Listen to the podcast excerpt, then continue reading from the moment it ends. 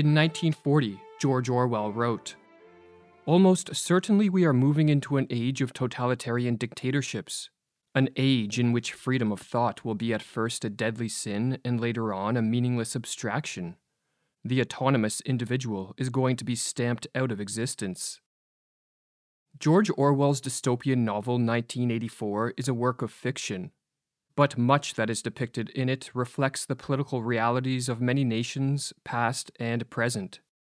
At least three quarters of what Orwell narrates is not negative utopia, but history, Umberto Eco wrote. Referring to his time spent in Belgrade under communist rule, Lawrence Durrell wrote that reading 1984 in a communist country is really an experience because one can see it all around one.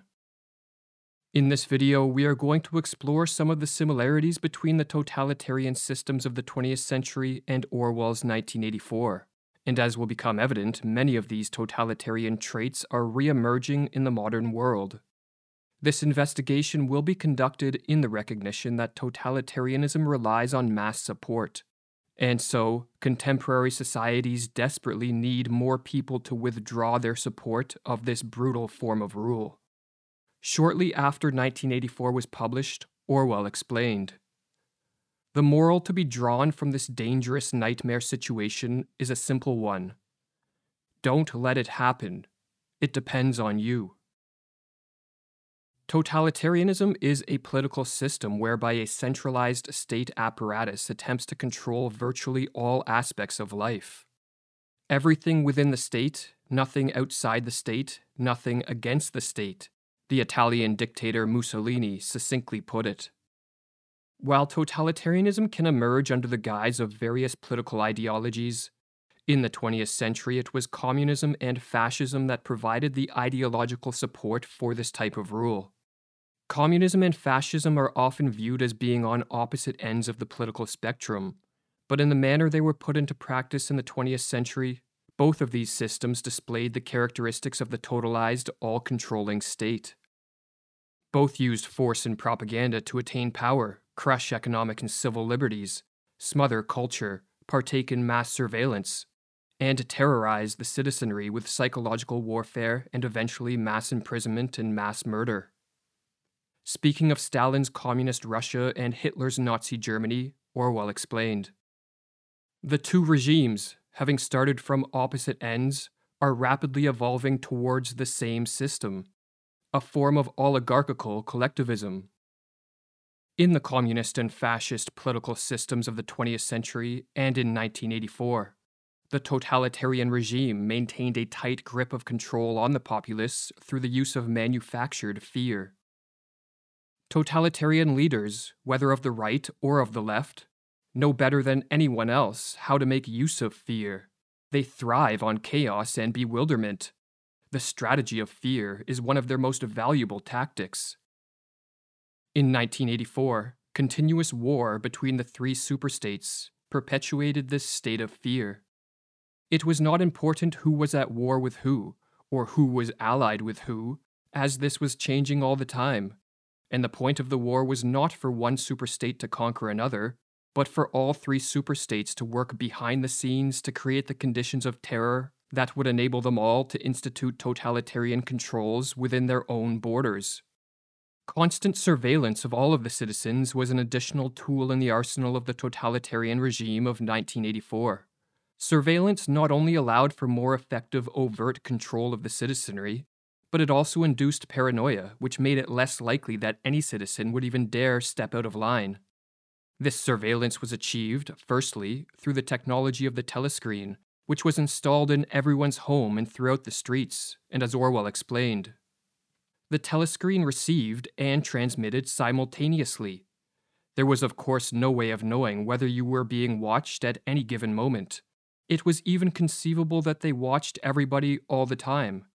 But at any rate, they could plug in your wire whenever they wanted to. You had to live, did live, from habit that became instinct, in the assumption that every sound you made was overheard, and, except in darkness, every movement scrutinized. Secondly, mass surveillance of the citizenry was conducted by the citizens of 1984 themselves. each person watched everyone else, and each person was, in turn, watched by everyone else. The most innocent of expressions, an innocuous statement, or a subtle look of disapproval when Big Brother appeared on the telescreen, was reported to the thought police and treated as a thought crime or a face crime, as evidence that one was disloyal and had something to hide. It is intolerable to us that an erroneous thought should exist anywhere in the world, however secret and powerless it may be, Orwell has the character O'Brien explain. In Stalinist Russia, Alexander Solzhenitsyn noted that one could never be sure whether one's neighbors, friends, co workers, the postman, or even in some cases one's own family, would report to the secret police a slip of the tongue, a criticism of Stalin or of communism, for if one was reported, their fate was usually sealed. The police would knock at the door in the middle of the night, and soon after, one would be given the standard sentence of a tenor that is, 10 years in the slave labor gulag prison camps. This form of surveillance created social conditions wherein most citizens adopted hypocrisy and lying as a way of life, or as Solzhenitsyn explains in the Gulag Archipelago. The permanent lie becomes the only safe form of existence. Every wag of the tongue can be overheard by someone, every facial expression observed by someone. Therefore, every word, if it does not have to be a direct lie, is nonetheless obliged not to contradict the general, common lie. There exists a collection of ready made phrases, of labels, a selection of ready made lies. In addition to a ubiquitous state of fear, in totalitarianism there exists a widespread state of confusion and mental disorientation amongst the citizenry. Many victims of totalitarianism have told me in interviews that the most upsetting experience they faced was the feeling of loss of logic, the state of confusion into which they had been brought, the state in which nothing had any validity. They simply did not know what was what. In 1984, widespread mental disorientation was stimulated via the falsification of history and the negation of the concept of objective truth. The Ministry of Truth was the institution which falsified history. Everything faded into mist. The past was erased. The eraser was forgotten. The lie became truth. One of the reasons totalitarian regimes attempt to alter history is because it rids the society of any past reference points or standards of comparison which might remind the citizens that life in the past was so much better than it is in the sterile and oppressive present. Within 20 years at the most, the huge and simple question was life better before the revolution than it is now? would have ceased once and for all to be answerable, wrote Orwell. But another reason history is falsified by totalitarians is to ensure there are no historical roots to which the citizen can anchor and find truth, sustenance, and strength.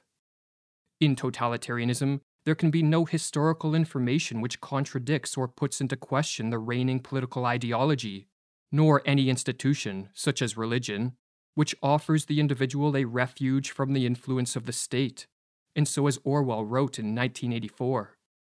Every record has been destroyed or falsified, every book has been rewritten, every picture has been repainted, every statue and street and building has been renamed, every date has been altered, and that process is continuing day by day and minute by minute.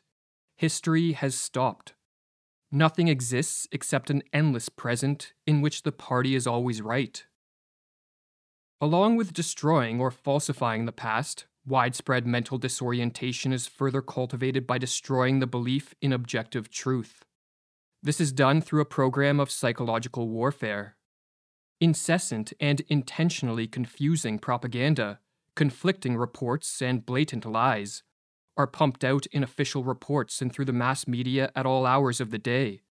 What is said today has no bearing on what may be said tomorrow, for as Orwell explained, the totalitarian state sets up unquestionable dogmas, and it alters them from day to day.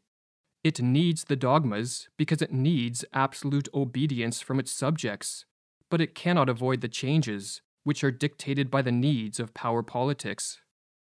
In 1984, for example, the Ministry of Plenty put out a bulletin that they were increasing the chocolate ration to 20 grams a week.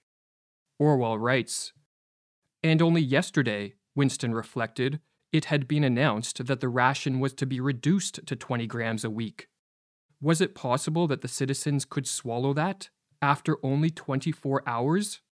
Yes, they swallowed it. Was he, then, alone in the possession of a memory? In addition, contradictions, hypocrisies, and lies form the foundation of the totalitarian ideology. The totalitarian system presents the enslavement of the individual as his or her liberation. Censoring information is called protecting the truth. The destruction of culture or the economy is called its development. The military occupation of other countries is labeled as the furtherance of freedom and peace.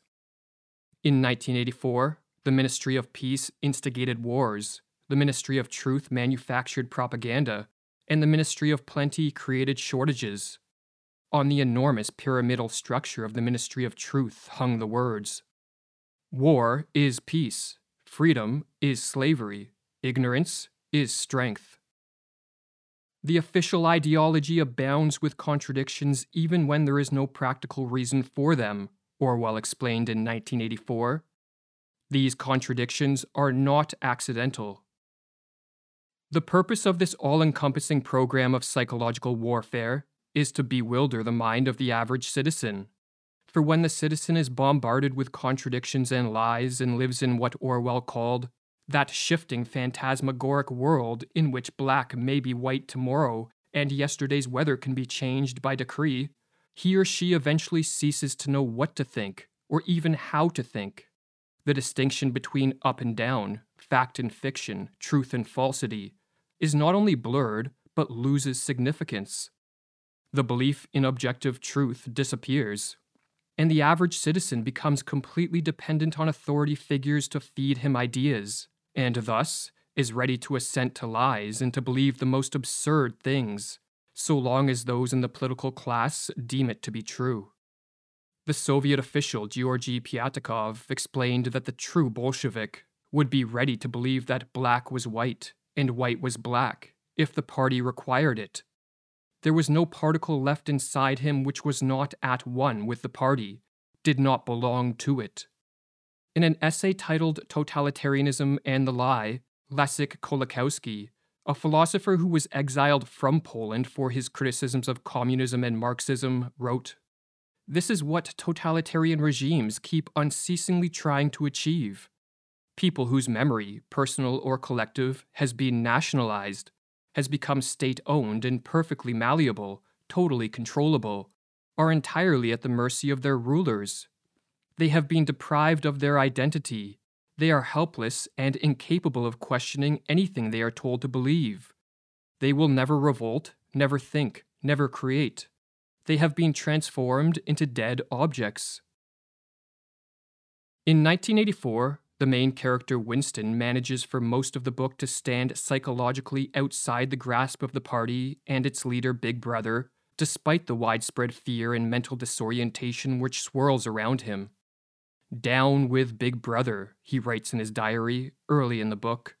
However, after being arrested by the thought police and subjected to re education, Winston abdicates his reason and conscience and begins to accept the lies he joins the totalitarian cult and becomes another brick in the wall of the all powerful state. Referring to Winston, Orwell writes He could not fight against the party any longer. Besides, the party was in the right. It was merely a question of learning to think as they thought. The pencil felt thick and awkward in Winston's fingers. He began to write down the thoughts that came into his head. He wrote first in large, clumsy capitals Freedom is slavery. Then, almost without a pause, he wrote beneath it, Two and two make five. The struggle was finished. He had won the victory over himself. He loved Big Brother. Some have taken this ending as a sign of Orwell's pessimism, as an indication that humanity is doomed to a totalitarian future. Yet Orwell's motive for writing this book was not to depress nor promote a fatalistic apathy but to warn and rouse to action as many people as possible. For Orwell understood as well as anyone that in the battle between totalitarianism and freedom, no one can afford to stand aside.